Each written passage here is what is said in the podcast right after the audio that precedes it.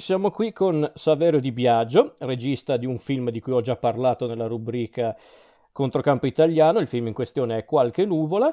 Saverio è stato così gentile da concedermi un po' del suo tempo per parlare proprio di questo bel film che mi, è, mi ha proprio colpito e, che, e adesso ho l'onore, il piacere di parlare con il direttore regista e sceneggiatore, se non ricordo male. E sceneggiatore, esatto. Perfetto, ancora meglio. Allora, io direi iniziamo proprio dal principio, ovvero da dove è nata tutta l'idea del film, come, è, è, come si è sviluppato questo progetto, a partire anche dal titolo, perché no, e come è stata in generale la tua esperienza proprio con eh, questo film, come regista, come sceneggiatore, ma anche proprio come persona. Bene, il, il film l'ho iniziato a scrivere nel 2004 e da solo all'inizio. E poco dopo averlo scritto ho partecipato al Solinas nella sezione eh, per le commedie che era appena nata dedicata a Leo Benvenuti. E sono entrato tra i finalisti ho avuto una menzione per la commedia e, e da lì è partita la, la volontà eh, di realizzare il film. Sono riuscito a coinvolgere due piccoli produttori, uno di questi era piccolo all'epoca, adesso eh, che è Massimo Di Rocco sta avendo diciamo discrete fortune e l'ho riscritto più e più volte perché dal 2004 al 2010 quando abbiamo girato sono passati sei anni quindi ho avuto l'occasione di riscriverlo. E ho usufruito della, dell'aiuto di, in prima battuta di Beba Sliepovic che è una sceneggiatrice italo-serba. E e anche dell'aiuto di Massimo De Pascale, che è un altro sceneggiatore, un mio amico, che conosceva la storia fin da subito. E, e niente, questo, fino a che abbiamo girato, insomma, ci sono pass- c'è passato tanto tempo e c'è, c'è stata la possibilità di, di, lavorare tanto in sceneggiatura, tanto sia sulla struttura che sui dialoghi. Uh, l'idea iniziale era quella di raccontare Roma e le borgate romane, una in particolare che però è una borgata di fantasia, non è... Ehm, non esiste, diciamo, un collage di, di, posti come il centro nel film è un collage di posti e raccontare questa umanità diversa da, da quello che si vedeva in quel periodo nei film romani. Eh, era un periodo in cui si raccontava molto la, la borghesia, l'alta borghesia romana, eh, Prati, Parioli. Eh, mi ero sempre domandato eh, perché proprio in quel periodo i borgatari, diciamo, le, un po' il proletariato fosse eh, delegato al ruolo di cattivone, di povero, di sporco, eh, di triste. E, essendo io cresciuto in borgata, eh, sapevo che non, è, che non, è, solo quello, cioè, oddio, non, non, non, che non ci siano gli sporti brutti e cattivi, ma eh, non è, non, appunto non è solo quello, sono cresciuto in una borgata anche abbastanza sana, eh, dove, ci, dove, si vive, dove eh, si, si, cresce, si, si, crea appunto. E, e questa è, è, stata un po' la genesi. Quindi la tua intenzione è proprio mostrare la tua esperienza personale, proprio all'interno proprio dell'ambiente in cui sei cresciuto. Sì, giusto. Ed è cambiato tanto, il... non, è, non, era una domanda prevista, ma a questo punto, visto che ne hai parlato, dal, dal 2004 al 2010, quando poi hai effettivamente girato il film e poi l'hai, l'hai pure presentato a Venezia nel 2011, quindi caspita, dieci anni fa penso. eh, è cambiato tanto il soggetto da, da, allora, dal 2004 al 2010? Il soggetto no, la sceneggiatura è cambiata un, un po'. Mm la sceneggiatura è cambiata un po'. E poco tempo prima di iniziare a girare eh, c'era stato un, diciamo, un piccolo problema con un altro film che era uscito pi- prima. C'era stata una somiglianza di troppo nella trama, nei nomi dei personaggi, in, in alcuni dialoghi. Io non citerò sto film. e uno dei produttori che Daniele Vicari, eh, che era socio con eh, Alberto Leotti, mi disse eh, guarda Saverio, la cosa migliore è cambiare, cambiamo la storia, ca- cambia il più possibile, allontanati da, eh, da quello che, che, hai visto, anche se eh, ti dispiacerà, ma mh, eh, ci, sono troppe, ci sono troppe similitudini, c'è troppa... Eh, faresti veramente una copia di quel film e quindi sì, risulta... già così poi è risultato eh, molto vicino a, all'altro film che non citerò. Eh, te l'avevo già chiesto all'interno della domanda, adesso te lo chiedo in maniera più diretta. Il titolo, qualche nuvola, da dove arriva questo titolo? Eh, che rilevanza ha con la trama? Te lo chiedo perché, perché così lo spieghi anche per bene a chi ascolterà la puntata. Allora, il titolo arriva da lontano mm. eh, perché è anche il titolo di un romanzo eh, messicano di Pago Ignazio Taibo II eh, e non c'entra proprio nulla con la mia storia. cioè, è il titolo italiano di, del romanzo di Pago Ignazio Taibo II. Mi era piaciuto il romanzo, eh, ma mi era piaciuto ancora di più il titolo se mm, eh, diciamo avvicinato al, al, mio film. Perché la storia di due ragazzi che sperano di, di sposarsi da sempre ma che nel momento in cui lo stanno per fare eh, vivono appunto questi qualche, qualche dubbio e quindi qualche nuvola mi sembrava un titolo calzante. Allora a questo punto volevo approfittarne per parlare dei personaggi che popolano il tuo film e di conseguenza del cast che hai scelto, che è un cast comunque molto ricco. Eh, Michele Aloiche, Greta Scarano, Paolo De Vita, Giorgio Colangeli, Antonella Attili, eh, Paola, eh, Paola, Cruciani, Primo Reggiani, Ser- Sermonti, Pietro Sermonti, e Elio Germano addirittura, quindi un cast anche molto ricco, molto anche indovinato personalmente.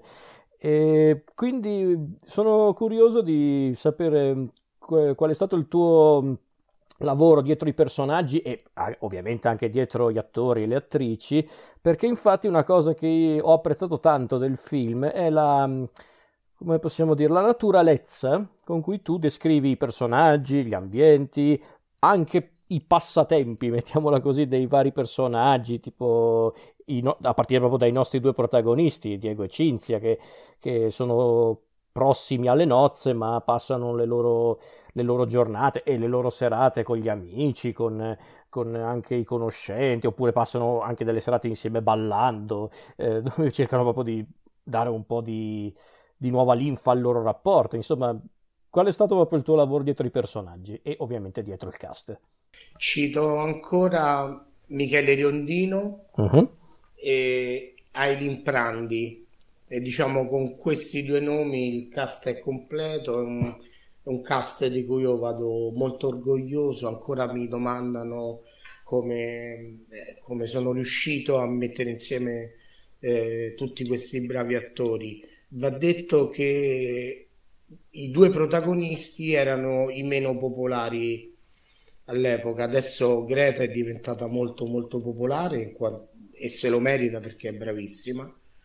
E, e Michele no, uh, a like no, non fa grosso modo più l'attore, fa il, fa il regista e lo fa molto bene, sta girando tantissime serie do- dopo aver girato il suo film d'esordio, che tra l'altro è venuto veramente un bel film. Sì, senza, e... senza, nessuna pietà ti riferisci. Esatto, molto bello, esatto. sì, l'avevo visto a Venezia, molto bello. E... Allora, i personaggi erano esattamente scritti così in sceneggiatura, perché appunto approfittando de... del tempo che ho avuto per scrivere e riscrivere, molto, molto lavoro l'ho dedicato ai dialoghi, mm. alle situazioni.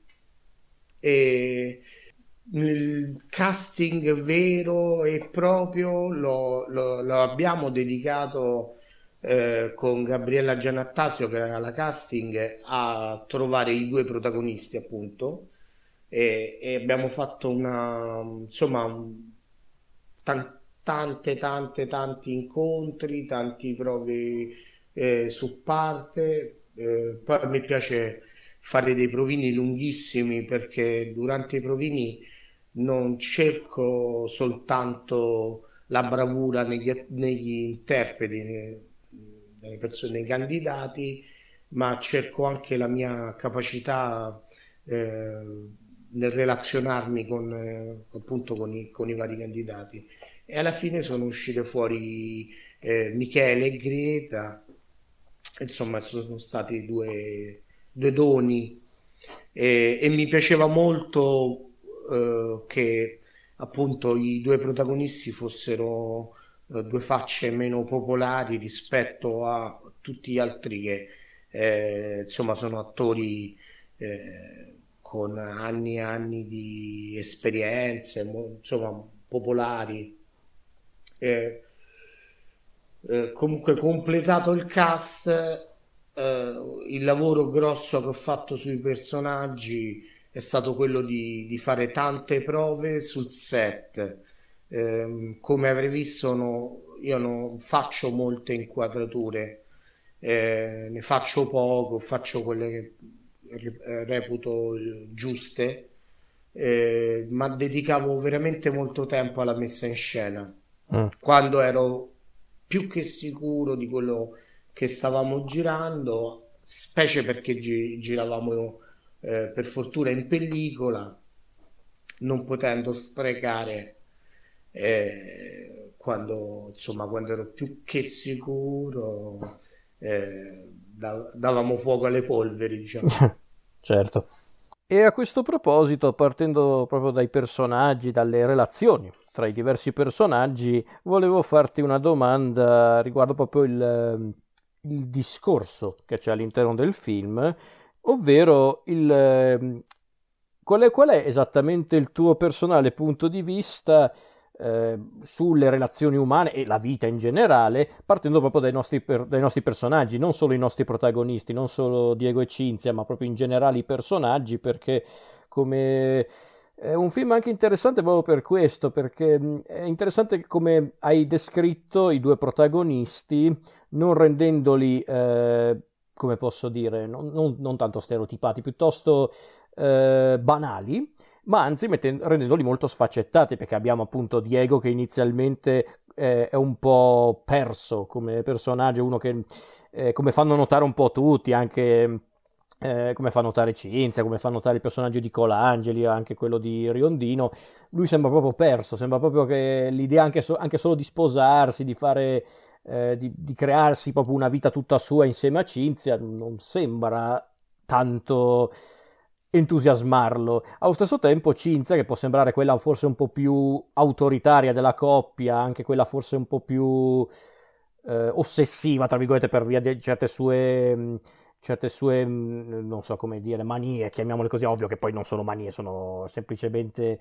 delle cose che a lei piacciono e a cui ci tiene tanto. È interessante vedere proprio come si crea questo rapporto, però chiaramente tu sei l'autore e sarai più capace di me nel descrivere questa cosa. Io volevo raccontare dei personaggi che vivono un... la loro vita ma che al tempo stesso seguono del, degli schemi prestabiliti. Cioè, si cresce, si diventa adulti, ci si sposa, si fa famiglia, eh, si compra il divano di, di, tale misura, si compra la casa, eh, si fa il mutuo, eh, si, si accende la televisione durante la cena e, insomma si seguono degli schemi prestabiliti.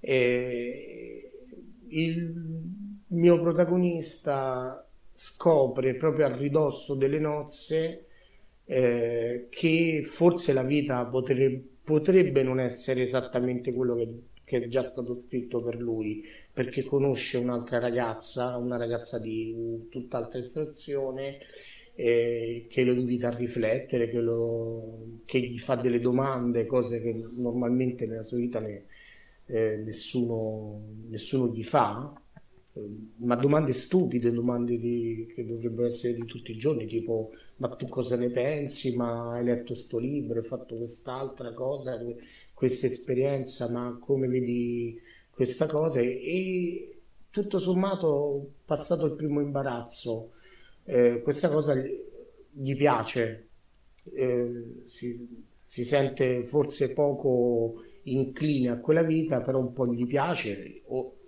e gli piace anche questa ragazza perché insomma è una bellissima ragazza è diversa da, dal, dal, piatto che già gli è stato servito e, ma al tempo stesso eh, la, la, vita di tutti i giorni eh, questo fidanzamento che risale a, alle medie probabilmente alle scuole medie eh, eh, non gli dispiace quindi lui vive questo conflitto. Sono, sono conflitti norm- normali, sono conflitti... Non, non, il film non, non, ha chissà quale svolte o, o quali colpi di scena. Eh, però sono tutte cose vere che succedono, che possono succedere ne, eh, nella vita.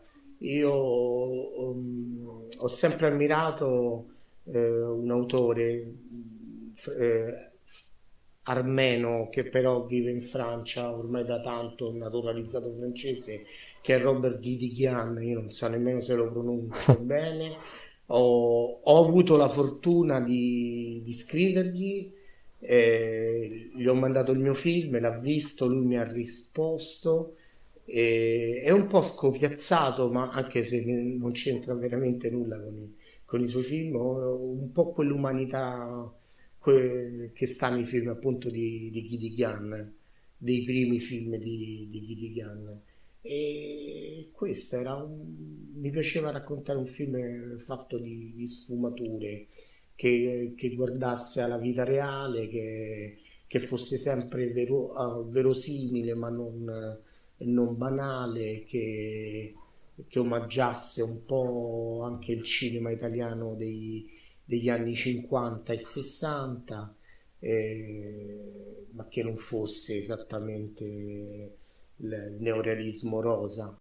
Eh, beh, allora mi hai, mi hai, un po' anticipato giustamente perché era questo il discorso. Eh, e in effetti avevo anch'io notato questa cosa che hai appena detto, appunto la, la, la volontà di mostrare una, una storia, di, di, dirigere, di scrivere una storia che fosse verosimile, fosse proprio, avesse proprio delle dinamiche reali, anche proprio per, non solo per quanto riguarda i rapporti tra i personaggi, ma proprio anche per come spesso eventi che spesso al cinema e non solo sembrano quasi delle, eh, delle, cose che possono stravolgere completamente la vita e invece nel, in qualche nuvola sì, portano chiaramente a qualcosa, ma non è necessariamente qualcosa di sconvolgente, di spettacolare, perché a volte la vita è così, chiaramente. E in effetti possiamo anche definire, poi correggimi eh, se dico delle idiozie, eh, chiaramente, che questa è solo la mia opinione, possiamo anche definire tutto sommato qualche nuvola un racconto di formazione, che si tratti di Diego e in parte anche di Cinzia, dico in parte perché il film si concentra soprattutto su Diego, però potrebbe essere anche un racconto di formazione riguardo, che riguarda sia Diego che Cinzia, perché è curioso vedere appunto come Diego inizi in un certo modo, poi si eh, sì, appunto vive questa, questa, eh, questa, tresca appunto con il personaggio di Viola e in un certo senso sembra che questa, questa scappatella, tra virgolette, lo, lo, rinvigorisce, ma lo fa per davvero perché comunque è un essere umano, anche lui ha i suoi dubbi, ha magari anche qualche scrupolo nei confronti di Cinzia, insomma, sono tutte dinamiche secondo me molto interessanti. Eh, adesso poi correggimi se, se sbaglio. Eh. No, è tutto calzante. Whew. benissimo. ok. Perché infatti, tra l'altro, riguardando il film non molto tempo fa, eh, ho notato anche tante piccole sfumature che mi sono piaciute a livello proprio anche di scrittura, come per esempio questo momento in cui Diego ricorda il padre, che che messo lì così, quel momento per, qualcuno, per qualcuno che magari guarda il film in maniera superficiale potrebbe essere un momento buttato lì così, quando invece non è affatto vero, perché è un momento molto interessante, perché innanzitutto chiaramente ci aiuta a comprendere Diego come personaggio, come essere umano, ma poi comunque, il, per come la vedo io, il rapporto con le figure genitoriali o comunque coloro che ci hanno cresciuti, ci hanno proprio formati come esseri umani, come adulti anzi, è un discorso molto importante quando si tratta di crescere o comunque di... Eh, quando si tratta proprio di diventare persone responsabili, che devi pensare, che quando cominci a pensare a una famiglia tutta tua, una vita tutta tua, in cui devi proprio gestire tutto da solo o comunque con soltanto una persona che sta a fianco a te. Insomma, a me è piaciuta molto questa cosa, onestamente. Cioè, eh, ho capito la, la, scena di cui parli. È e dopo aver fatto l'amore con, con Viola, che, esatto. che lei, lei, gli chiede se anche il padre fa il muratore e, e lui dice no, mio padre lavorava ai mercati generali e, e si commuove ricordando il padre perché dice che lo portava con lui ai mercati generali, portava queste casse enormi una sopra l'altra, impilate una sopra l'altra e, e, e, ogni volta gli diceva vedi questa fatica questa fatica tu non, non, la devi fare perché a te ci penso io. Poi però Diego è orfano di padre e quindi quella fatica l'ha fatta doppia perché eh, vabbè nessuno l'avrà notato ma nella prima scena in cui Diego ritorna a casa al, sul frigorifero prende una bolletta guarda, guarda la bolletta e ci mette dietro 50 euro, quindi è, è un, un, padre di famiglia in qualche modo, eh, è un po' mio padre che ha, che ha perso il papà in guerra in Africa e che è diventato padre di famiglia a sei anni. Eh, insomma, sono son tante piccole, sì, il film non non ha toni fortissimi ma sfumature molto toccanti.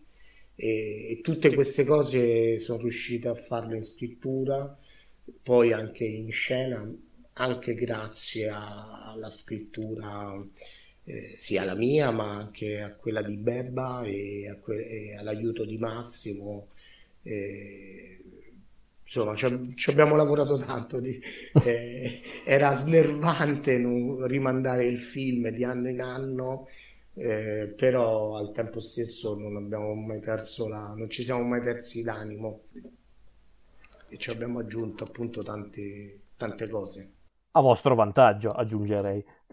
Beh sai il, il film non, eh, non è diventato popolare purtroppo è uscito i primi di luglio durante gli europei di calcio, è andato un po' nel dimenticatoio, però sono, sono le scelte della distribuzione, non ci possiamo fare nulla.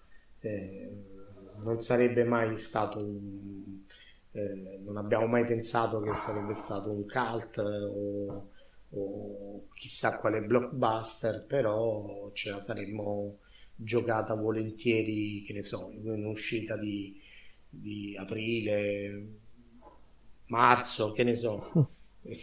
Sarebbe stato sicuramente meglio anche per la mia carriera. Ok, allora abbiamo parlato finora essenzialmente del protagonista di Diego. Volevo fare un discorso a parte su invece l'altra protagonista, ovvero Cinzia, perché eh, è interessante il modo con cui, con cui voi avete gestito il personaggio, come avete gestito il personaggio, perché eh, innanzitutto io ho adorato la scena iniziale del film, onestamente quella di loro due davanti a eh, salma della nonna di, di Cinzia, che, che, tu dici, oh che momento molto triste, molto drammatico, perché sono davanti comunque a una persona che è morta, e invece vediamo Cinzia che dice, ma cos'è sta carta da parati? Che lì che commenta la carta da parati della, della, della stanza che è anche un'ottima scena secondo me per introdurre i protagonisti e la loro situazione. È un, un modo molto molto, molto bello, anche neanche troppo esplicito per presentare la situazione di Cinzia e di, e di Diego. E però la vera domanda era su quello che fa Cinzia a un certo punto nel film, quando praticamente scopre la, la relazione tra Diego e Viola e da una parte cerca di prendere in mano la situazione perché, eh, perché appunto prima parla con eh, il personaggio di Riondino, poi va tranquillamente a, a, provare l'abito da sposa, poi scopre appunto la, la, l'esistenza proprio di Viola e da lì ovviamente vede tutto il suo mondo crollare perché capisce che comunque eh, qualcosa non stava andando effettivamente con, con Diego, tanto che addirittura in uno, in uno, dei suoi momenti proprio di pura vulnerabilità Cinzia dice che, che lei ha solo Diego, senza di lui non ha, non ha nessuno, che è molto triste quando una persona dice una cosa del genere. Eh, e poi, e quindi appunto poi ti faccio chiaramente rispondere. E, e, per chiudere questa domanda, c'è quel momento in cui lei scopre appunto tutto quanto, addirittura si confronta con Viola, però allo stesso tempo decide di non annullare il matrimonio, di non, ehm, di non, eh, di non, di non, non cancellare Diego dalla sua vita. Ed è interessante come cosa, perché molti, eh, lo dico perché ho, parlato con alcuni spettatori che hanno visto il film e, e mi dicevano, ma io avrei, non avrei fatto così, avrei, e io avrei cercato proprio di, di dire subito a Diego, oh, tu mi hai tradito, io non voglio più avere niente a che fare con te. E invece Cinzia ha deciso di fare una cosa che per molti non è, non è, comprensibile, per alcuni, per altri ovviamente potrebbe anche esserlo. Ma guarda, non, non è comprensibile nemmeno per me, non, lo farei mai e non auguro a nessuna delle mie amiche di fare una scelta del genere. Certo. Però conoscendo la borgata, eh, alcune ragazze forse ultimamente magari sta pure cambiando perché però alcune ragazze lo farebbero ingoglierebbero un rospo eh, quello è il personaggio che, che, gli è stato, che gli è stato uscito addosso e lo, e lo, seguono lo seguono con un po' con la morte nel cuore eh, però è così che si fa no? l'uomo è traditore eh, è tutto sbagliato naturalmente, io condanno questa cosa, ma la, la condanna eh, sta nel metterlo in scena, mm. non, eh, non nel, in realtà io non esprimo un mio gusto, eh, però so che nel momento in cui eh, metto in scena questa cosa tocco un, un, l'animo di qualcuno, sia di chi ci si riconosce, sia di chi dice ma questa che è scema, è matta, non, non si fa così, però diventa un momento toccante, altresì veramente sarebbe stato banale. E la critica, secondo, eh, nella funzione cinematografica, no, secondo me i bravi critici non introiettano mai i propri gusti in, eh, nella, appunto nella, eh, nella critica.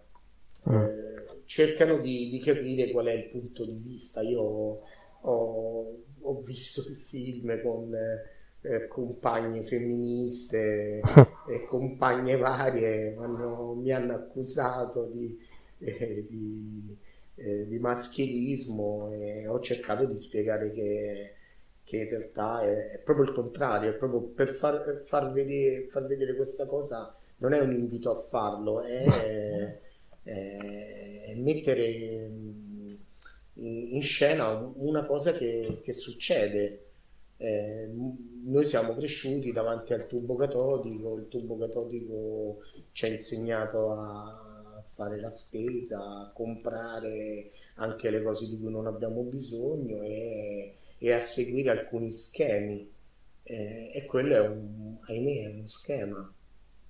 Però sono contrarissimo. Perfetto, perfetto. Allora, a questo proposito, visto che stiamo parlando proprio delle, dell'ultimo atto del film, volevo eh, sentire la tua, la tua, opinione, ovviamente come autore, come regista, riguardo proprio il finale, che ovviamente, come si poteva intuire già da, da, da, dai, dai, primi minuti del film, è chiaramente il matrimonio tra Diego e Cinzia, che è un evento che inizialmente sembra molto eh, come posso dire, non cupo, ma comunque un po' teso, perché ovviamente dopo tutto quello che è successo, chiaramente i due sono un po' un po', un po', tesi. Tra l'altro è stato secondo me molto interessante nel film il fatto che quando hai girato la scena del matrimonio non, non, hai, non hai, o perlomeno non hai montato, poi non so se avete girato la scena per intero, nel montaggio finale però non c'è il momento in cui, eh, dicono, in cui Diego dice il sì, eh, cioè sì la voglio.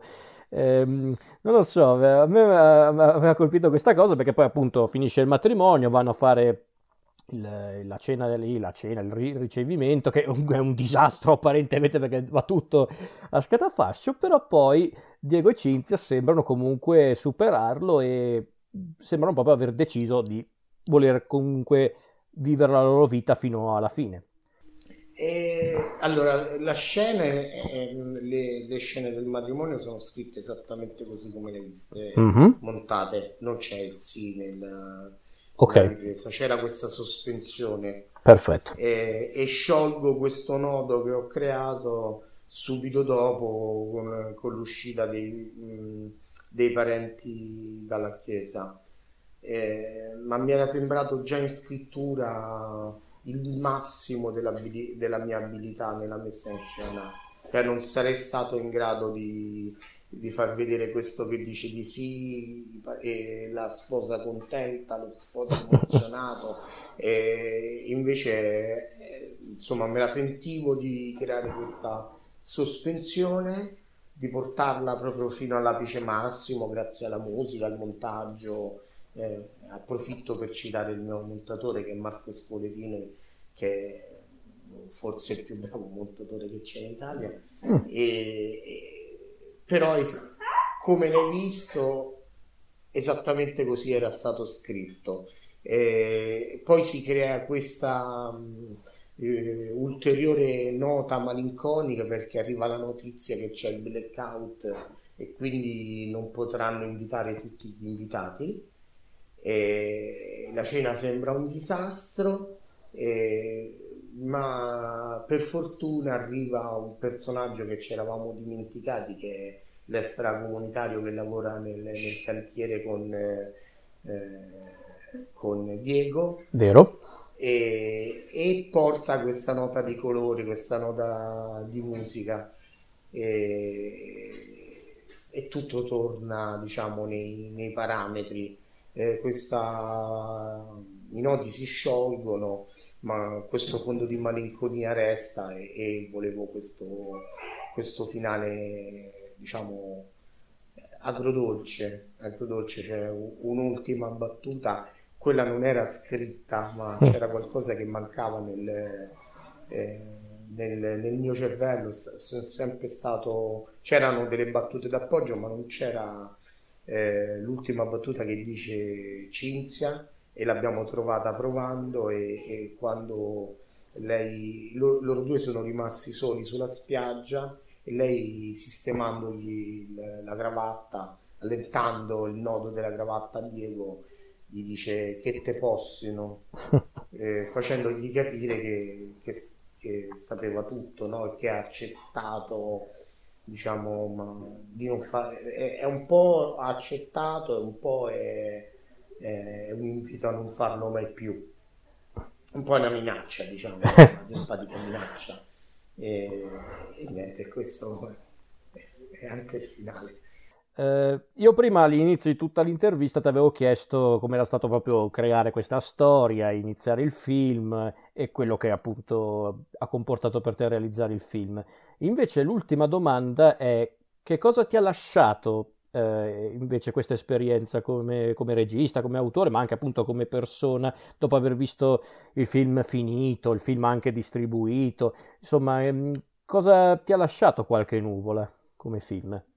Eh, qualche nuvola mi ha regalato tante soddisfazioni. Una di queste è stata Venezia, la, aver partecipato a Controcampo Italiano eh, a Venezia eh, e mh, i festival, quei pochi a cui ho partecipato, eh, ma che mi hanno invitato in giro per il mondo e quindi sono stato quattro volte in Russia, in giro per eh, l'America, quindi ho, ho, avuto la possibilità di andare a Mosca, a San Pietroburgo, a Kaliningrad, a Novi Siribis, eh, San Diego, Los Angeles e, viaggiare anche, andare anche in tante piccole eh, città italiane perché io il film l'ho accompagnato veramente ovunque, mi ha, eh, mi ha lasciato i volti dei, degli spettatori che, felici perché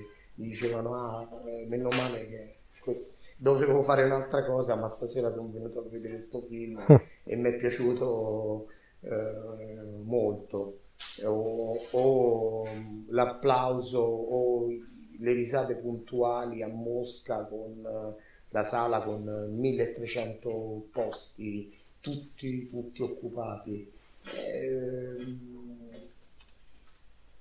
ha confermato che, eh, insomma, che il, figlio di un muratore, perché poi mio, mio papà è, è, stato muratore come il protagonista del mio film, eh, se si impegna, se si dà di fare, riesce a, a diventare regista eh, di un film italiano.